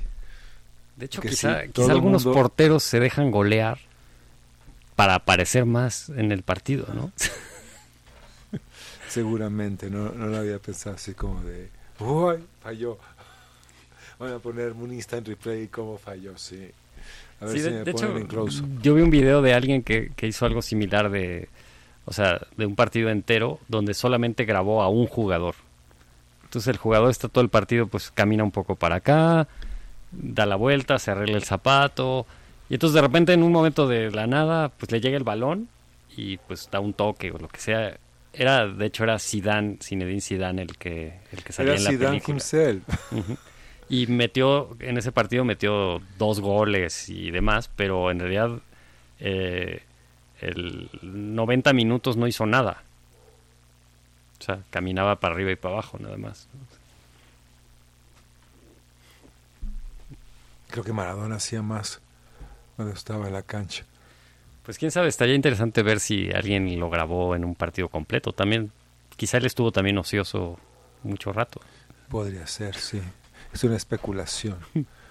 es como recuerdo ese partido cuando todavía había, veía fútbol que estaba ahí siempre, ¿no? Y entra Maradona y entra Maradona y entra Maradona como Ahora lo, lo que es muy padre en términos digo, arquitectónicos, es ir al estadio. Saber el fútbol en la tele, bueno, si te puede interesar o no, es una forma de verlo, pero ir al estadio es bonito porque para mí me encanta porque no, no hay narrador, en primer lugar, y luego tú puedes ver a quien quieras ver, no tienes que ver al que están grabando. Entonces, pues no sé, si de repente estás atrás de la portería y la jugada se está llevando a cabo en la otra portería, que es imposible que tú te enteres de lo que está pasando ahí, entonces igual te quedas viendo al portero que está bebiendo agua, no sé, este, a los defensas que están platicando o ya alertas porque ya viene la jugada para acá. Entonces la acción de repente llega a donde estás tú y dura un segundo, ¿no? sea gol o lo que sea. Y como público, bueno, tienes una experiencia, creo yo, distinta de la que tienes cuando estás viéndolo en televisión. Justamente. Sí, antes de dejar de ver fútbol, lo primero que hice fue quitar el audio. Sea, era, era insoportable el audio. Y tiene el balón y lo mueve, lo patea, lo pichicatea, pero llega Menganito, ah, lo driblea. No, no. hay, hay momentos en que la tautología me supera. Pero bueno, ahí hablando de nuestros tiempos antiguos, o sea, sí hubo algunos narradores que, digamos, su performance en el partido era especialmente divertida para mí. Por ejemplo, Ángel Fernández. Sí, sí, había como toda una cuestión de show con Ángel Fernández. Bueno, como ahorita a mucha gente le gusta. Gol. O es como eh, este otro personaje que decía Tirititito. O... Ah, el perro Bermúdez. Sí. se llamaba así, ¿verdad? Sí. Había, era un perro al que le enseñaron a hablar y sabía decir Tirititito. Pero bueno. No, pero pues eh, eh, ya pues, pienso, por ejemplo, que Ángel Fernández todavía tenía que meterle estamina al asunto, tenía que hacer de algo que podía ser muy aburrido una experiencia épica. Y eh, pienso en el perro Bermúdez como alguien que ya está usando elementos formulaicos, casi como cuando a, un narrador deportivo le dicen y está junto al anuncio de Corona, porque cada vez que diga Corona le va a entrar una, una lana, este está diciendo tirititito porque eh, hay un hay una hay un apoyo a que lo diga, ¿no?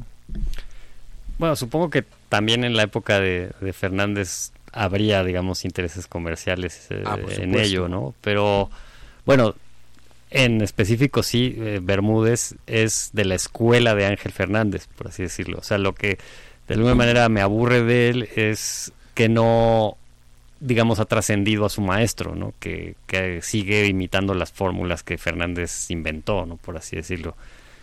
Y bueno, hay muchas otras escuelas, por ejemplo, la escuela de los narradores argentinos es, es muy grande, o sea, porque tienen un humor especial. Eh, casi todos los apodos. Una cosa bonita del fútbol son los apodos, ¿no? y los apodos los ponen los narradores.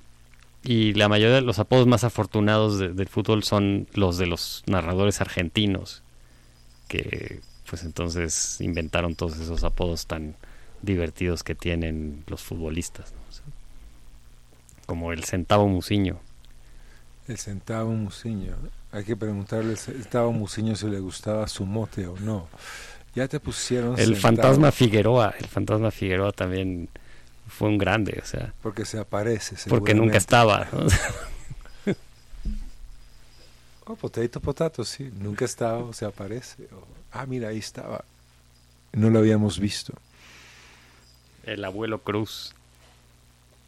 Sí, por la forma medio corpulenta que tenía y de moverse, justamente. No sé por qué tengo tanta cultura futbolística, no debería tenerla. bueno, pero también no sé si veías el box o el, o el béisbol. Consumí uno y otro, el box lo sigo lo sigo procurando. Que la narración del box también es notable, o sea. Sí. ¿Cómo se llamaba ese, ese, ese narrador del box? El que decía ya le están dando tal paliza que ya no ve a su oponente, que para él ya es una figura fantasmagórica y oculta. O sea, había un poeta de, que narraba el box. Y luego, pues en, en béisbol estuvo el, grandísimo Mago Septién. Sí, sí, que pues además eh, mucho tiempo era radial, o sea, iba a, a ver el partido Claro, la gente no estaba viendo la imagen, entonces la manera como se lo estaban narrando era muy importante, porque si no, no habría emoción, o sea, eh, solo pasar los datos de tres strikes o lo que sea, ¿no? Sí, pero le daba. Y entonces está viendo, lo ve feo, está viendo lo feo, se prepara, va y la falla una curva fenomenal.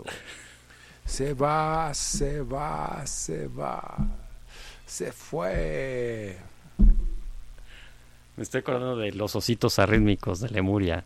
Creo que algún, alguna pieza de suya tiene que ver con el, con el deporte, ¿no? Es la que eh, le, dediqué, eh, le, dediqué, a Gabriel Orozco en la, en la metáfora sobre hacerla, ¿no? Sobre el estribillo es anda mete gol, anda ve y mete gol, anda mete gol, te lo pido por favor, anda mete gol, no pierdas la ocasión. Y, y no me acuerdo, pero tú lo comparabas con Hugo Sánchez. No, nunca. Ah, ya.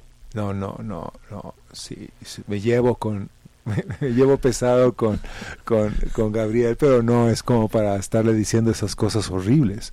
Son, son, aunque ahora que lo dices, eh, eh, en términos históricos, sociales y políticos, destacan en esos términos, ¿no? Sí, a ver, eh, yo pensaba que era por influencia de, tu canción, quizá yo llegué solo, digamos, a esa, pero yo sostengo que Gabriel Orozco, que si nos está escuchando, que se sepa que lo aprecio muy bien, eh, sufre del síndrome de Hugo Sánchez. Que es... A ver. A ver, Hugo Sánchez es el deportista mexicano más notable de todos los tiempos, digamos. Era buen jugador. O sea, cinco veces campeón goleador en, España. O sea, vamos, es incuestionable que, Hugo Sánchez es, es un grande de, ese deporte. Entonces yo me pregunto siempre, ¿y por qué siempre está tan enojado? O sea, si ha conseguido todo lo que todos los demás soñarían, si tú ves a Hugo Sánchez hoy en la televisión, que ahora es comentarista, siempre está enojado, siempre está en desacuerdo, siempre tiene mala cara, eh, no, no tiene sentido del humor, etcétera. Y siento que le pasa algo similar a Gabriel Orozco. O sea, Gabriel Orozco es el artista mexicano más exitoso de, bueno, no de todos los tiempos, ahí sí diría yo que... Está Diego y está Frida. Hay más, pero bueno, digamos del arte contemporáneo, si queremos verlo así, últimamente, como veas. Y también siempre lo encuentro que no, no, no, no muy, no muy contento. O sea, siempre lo encuentro algo. Me acuerdo una vez fue al programa de Cristina Pacheco que bueno, yo creo que ya es, un disgusto ir al programa, pero vamos, con todo y eso, pues es un programa que ve mucha gente, Cristina Pacheco es buena, según yo, entrevistando. Y me acuerdo que, que Cristina le hizo un, una pregunta como un pase a gol. Y le dijo, maestro Orozco, ahora que usted tiene una exposición en Bellas Artes y, y que pues el público está mirando sus obras, Explíqueme una cosa. Suponga que yo soy un espectador y voy al Palacio de Bellas Artes porque sé que voy a ver arte. Pero yo entro y ahí en un pedestal está una caja de zapatos vacía. Y entonces, cuénteme usted cómo, cómo espera que yo reaccione ante eso. Me parece una excelente pregunta y para alguien como Orozco, que sí sabe de teoría, etcétera, era perfecta para, no sé, dar una explicación de el neoconceptualismo, no sé, del mingitorio de Duchamp. O sea, había mil maneras de sacar eso adelante, según yo. Orozco, debe estar por ahí el video, o sea, se ofendió un montón, se puso muy enojado y le contestó, desde mi punto de vista, lo peor que le pudo haber dicho. Dijo, sí, bueno, a ver, es que para ir a ver una exposición, pues el público tiene que documentarse un poco, lo cual no es verdad. El público no tiene que documentarse un poco ni mucho para ir a ver una exposición. Supongo que la exposición tiene que ser suficiente como para transmitir lo que necesita transmitir sin que hayas leído a Clement Greenberg. Entonces él sugería que para ir a ver su exposición el público tenía que leer a Rosalind Krauss antes, ¿no? O sea, eh, que además es bastante poco explícita, ¿no? No sé, eso ya podría ser un performance, que repartieran panfletos de Rosalind Krauss a la gente entrando a la exposición de, de Gabriel. Bueno, pero a lo que voy es que de ahí concluyo y perdón si lo hice pensando en que tenía que ver con tu canción. No te preocupes, ya hay vínculos. síndrome. Lo citarán en Hugo el futuro. Sánchez. síndrome Hugo Sánchez. No sé, sí, es, es como una ira. Yo lo recuerdo que cuando fue DT, que dije, si yo no lo soporto en los cinco minutos que lo entrevistan, yo creo que los jugadores se tiran al suelo y dicen, mira, mira, ah, voy a centrarla, no la voy a centrar, a ver si me está viendo el entrenador para que vea que no la centré. Un poco como en una relación negativa con el universo. Sí, algo así como es que seguimos perdiendo porque no me hacen caso, porque no siguen mis órdenes, ¿no? O sea, eso es un poco... Eso decía, sí, ¿no? No sé si lo decía con esas palabras, pero la actitud en general era esa, ¿no? Como eh, yo podría mejorar todo si me obedecieran, ¿no? O sea, este, pero no siguen mis instrucciones, ¿no? Debemos recordar el spot de pasta de dientes en el que sale me conoces, eh, tal vez me conoces de otros estratos porque meto goles, pero yo también fui un dentista y me convencieron de hacer este anuncio de esta pasta de dientes. Era un niño, mira, es Hugo Sánchez. Sí, es Hugo Sánchez. Y está vendiendo esta pasta porque, bueno, hay que ganar dinero porque el estilo de vida es muy pesado. ¿no? Bueno, pero no solo eso, creo que sí, en efecto, tenía una clínica dental. Él, en algún momento. sabía. Sí. Bueno, él estudió odontología. Sí, sí. Por eso es que algún, algún genio del mal de la publicidad dijo, eh, Hugo Sánchez era dentista, dientes, pasta, vamos a... Porque además en, el, en el comercial, que me acuerdo perfectamente, él vestía una casaca de dentista de esas con un cierrecito así de bueno de dentista un uniforme uniforme de dentista de esos muy feos que, usan ¿no? o sea, el que pentapichichi, ¿no? Los niños se ríen, estoy diciendo algo serio, el pentapichichi se vuelven a reír, ¿no?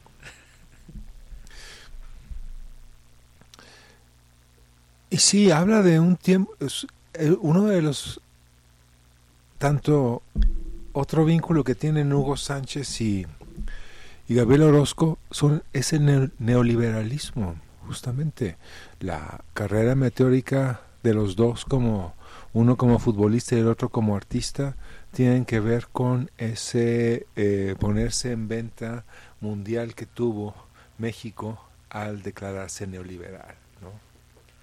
Sí, bueno, también hay que, hay que bueno, fijarse en otro dato que es las reglas del mercado siempre tienen un espacio para el otro. Y digamos, mientras siempre va a seguir dominando el occidente, los europeos, los americanos, este, en nueve de cada diez espacios los van a ocupar, dejan siempre uno de los diez para que lo ocupe cualquiera que sea de otro sitio, ¿no?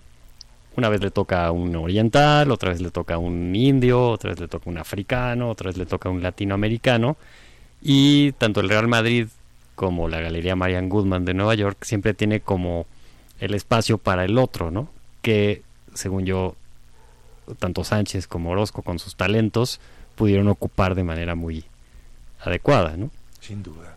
Porque siempre hay un espacio para un mexicano allí, supongo por lo exótico, por lo diferente.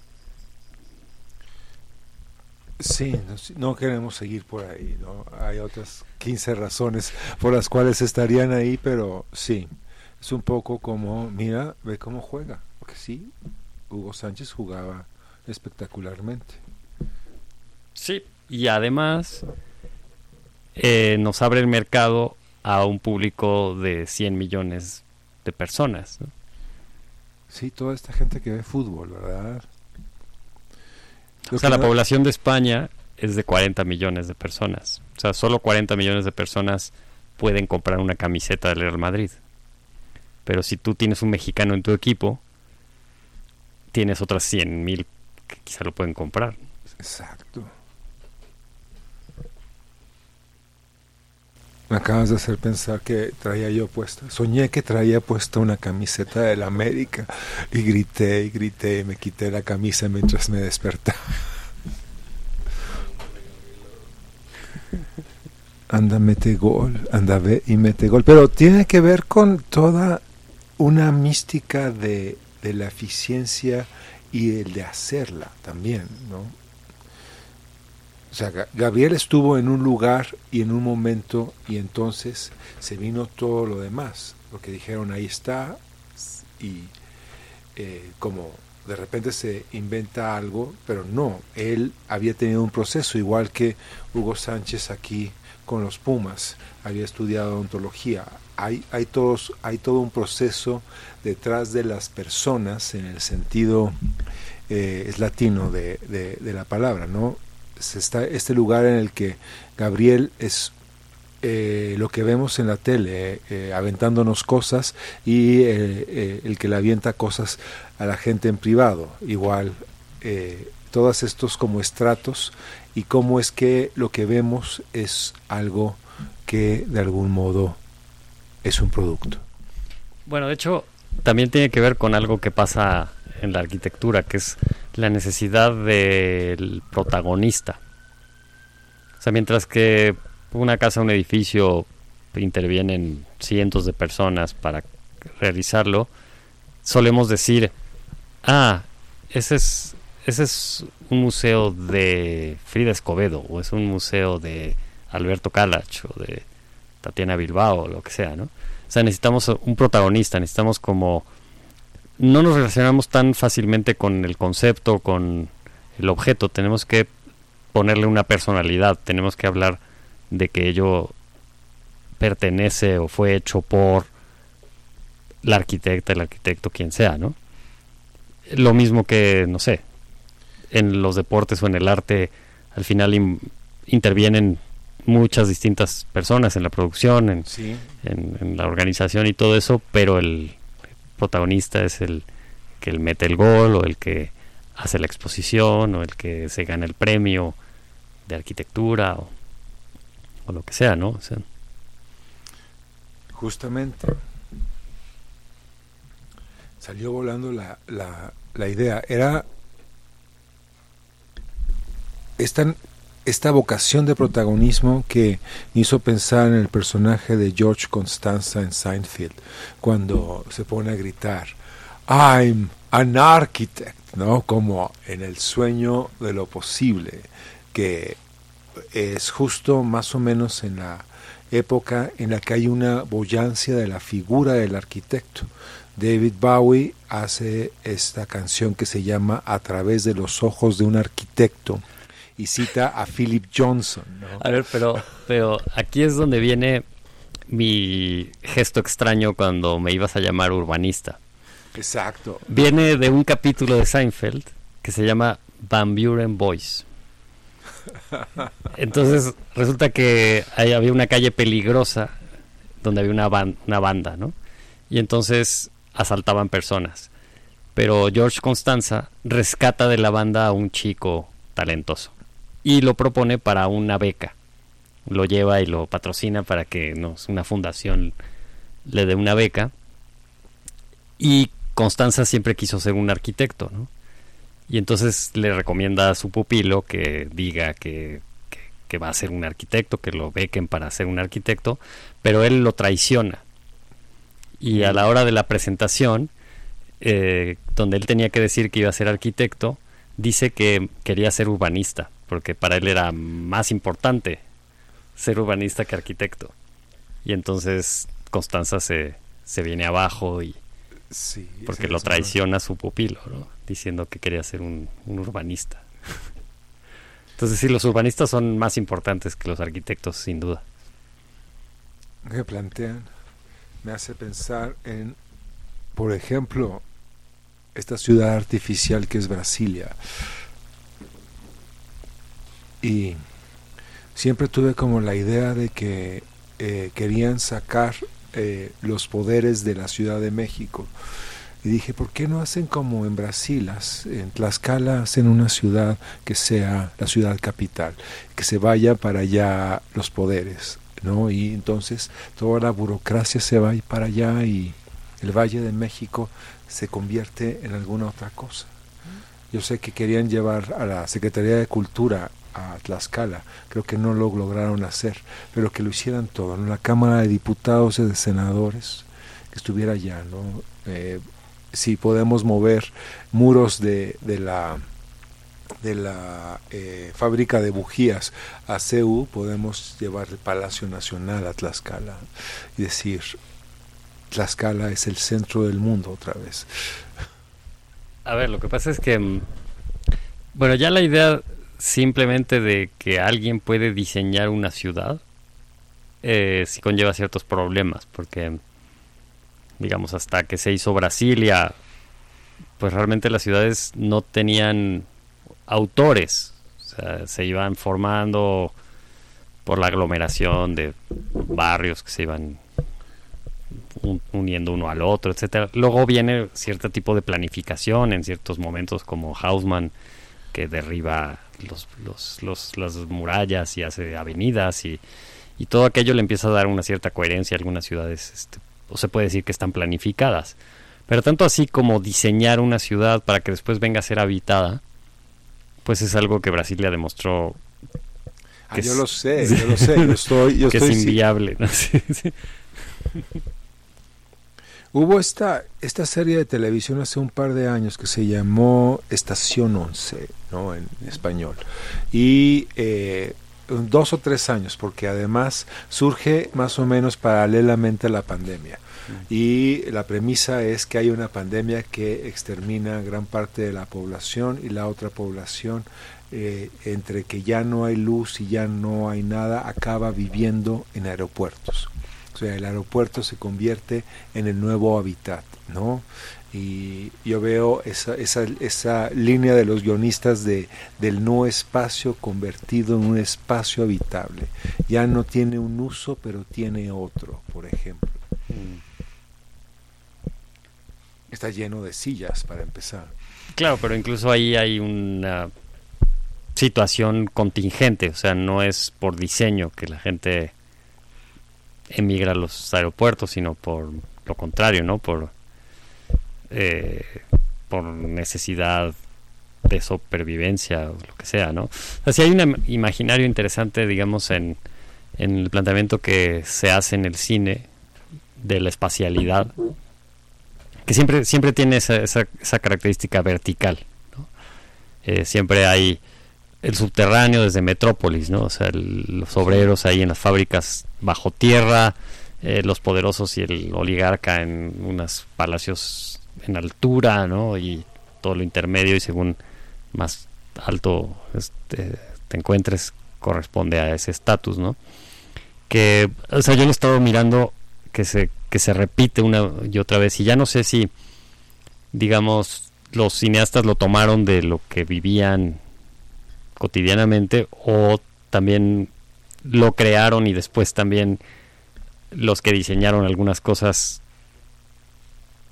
lo hicieron inspirados en lo que vieron en el cine, que supongo que va en los dos sentidos, ¿no? Sí, sin, sin duda. Pero por ejemplo en, en, en, esta última película o muy reciente de Parásitos, esa película eh, coreana, ¿no? También hay una organización espacial similar, por, ya no en el sentido como en Metrópolis de los rascacielos y, y, los y, lo, y los sótanos, sino más bien lo, la parte alta de la ciudad y la parte baja, ¿no?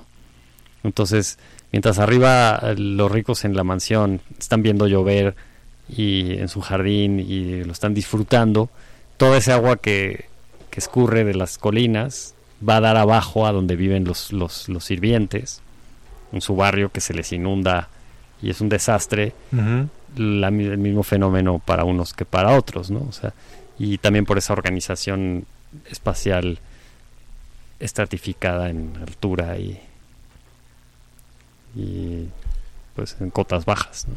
Ahorita lo estamos experimentando otra vez con este problema de, de, cómo es que se va el agua o no se va y se van haciendo ríos y, y charcos inmensos. ¿no?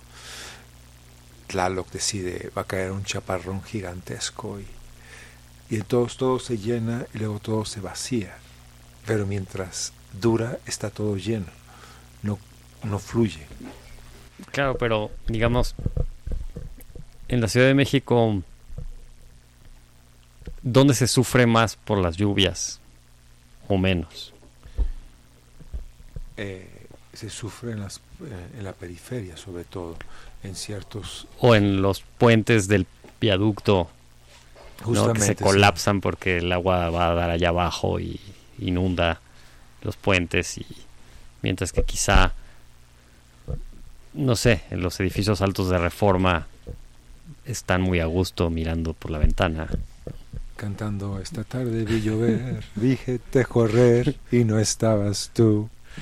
A esa misma hora están debajo de un puente personas saliendo de los peceros, están na- nadando y así. Justamente, y Yo creo que la, la lluvia es de las cosas más democráticas que hay, ¿no? en cierto sentido, sí. Nos cae a todos, ¿no? Algunos tenemos paraguas y otros no, pero nos cae a todos. O nos refugiamos en un techito. o- Claro, pero si tienes la desfortuna de que te llueva en hora punta cuando ibas hacia tu casa y en lugar de llegar a las 10 de la noche llegas a las 4 de la mañana, evidentemente se rompe, digamos, esa condición democrática comparado con quien ya había llegado a su casa mucho rato antes y estaba disfrutando de un mezcal en el balcón Diciendo, ah, la Qué bueno que no naturaleza". estoy diciendo, qué bueno que no estoy en, en, el, en el periférico. Justamente. Bueno, te he de decir que ayer precisamente con la hora del chaparrón estuvo como anunciándose y pues iba yo con Ricardo, eh, mi hijo, íbamos cruzando el paso de desnivel de Ejército Nacional cuando se soltó.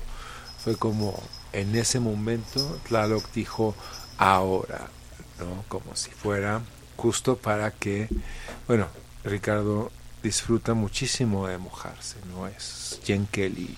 Y todavía no ve la película, pero el día que la vea va a decir, wow, eso sí, ahora, ¿no? Cantando bajo la lluvia, ¿no? Y chapotear, es, es- chapotear es su onda, tal cual. Y yo siento aversión a los charcos, es algo que hay que pasar de un lado, ¿no? Así casi pegados a la pared. Pero Sí, es que mo- mojarse los calcetines es horrible. o sea. Sí, sí. Es una, diría que no es una experiencia religiosa, citando a Enrique Iglesias. ¿no? Pero, eh, ¿tu hijo tiene botas de agua? ha, ha tenido varias, sí, pero traía sus tenis y Y no le Estaba- importó. no, no, no. Es, su, su, su impudor ante los elementos es admirable. Uno que dice, pero él dice que llueva, que llueva la Virgen en la cueva, tal cual. Lorenzo, pues muchas gracias por estar aquí con nosotros. El libro se llama Comunidad en Obra, la construcción de los espacios sociales. Eh, lo publicó Turner y lo pueden conseguir en prácticamente cualquier librería. ¿no? Podemos hacer el anuncio. Creo que aquí no lo consiguen porque es un libro nuevo y esta es una librería de segunda y tercera y cuarta mano. Sí, quizá en, en 30 años también se encuentren en Antonia. Justamente, ¿no? Pensemos que en 30 años Antonia seguirá aquí. Selva no llegó, no. Eh, sabíamos que no iba a llegar, pero tenemos la esperanza remota de que llegara. Hablando de tráfico, de lugares remotos, quedó atrapada, ¿no? Por la lluvia, por el tráfico, por el miércoles que todavía transcurre. Lorenzo Rocha, arquitecto, Pues gracias. pero no urbanista. No, eso es demasiado para mí. Bueno, gracias por estar con nosotros. No es Octavia, No es Alejandro, no es Eusebia, tampoco Eduarda, ni Ricarda, ni Armanda. es Antonia. La voz de Antonia. Es Antonia. La voz de Antonia. Esa voz. Oye, ¿por qué Antonia, eh? Porque no es Antonia. No, Polens, es por la librería. Esta es la radio de nuestra librería, Antonia, la oficina del libro. Somos una librería en la colonia Condesa con libros increíbles y extraordinarios de segunda mano, pero muy bien selectos.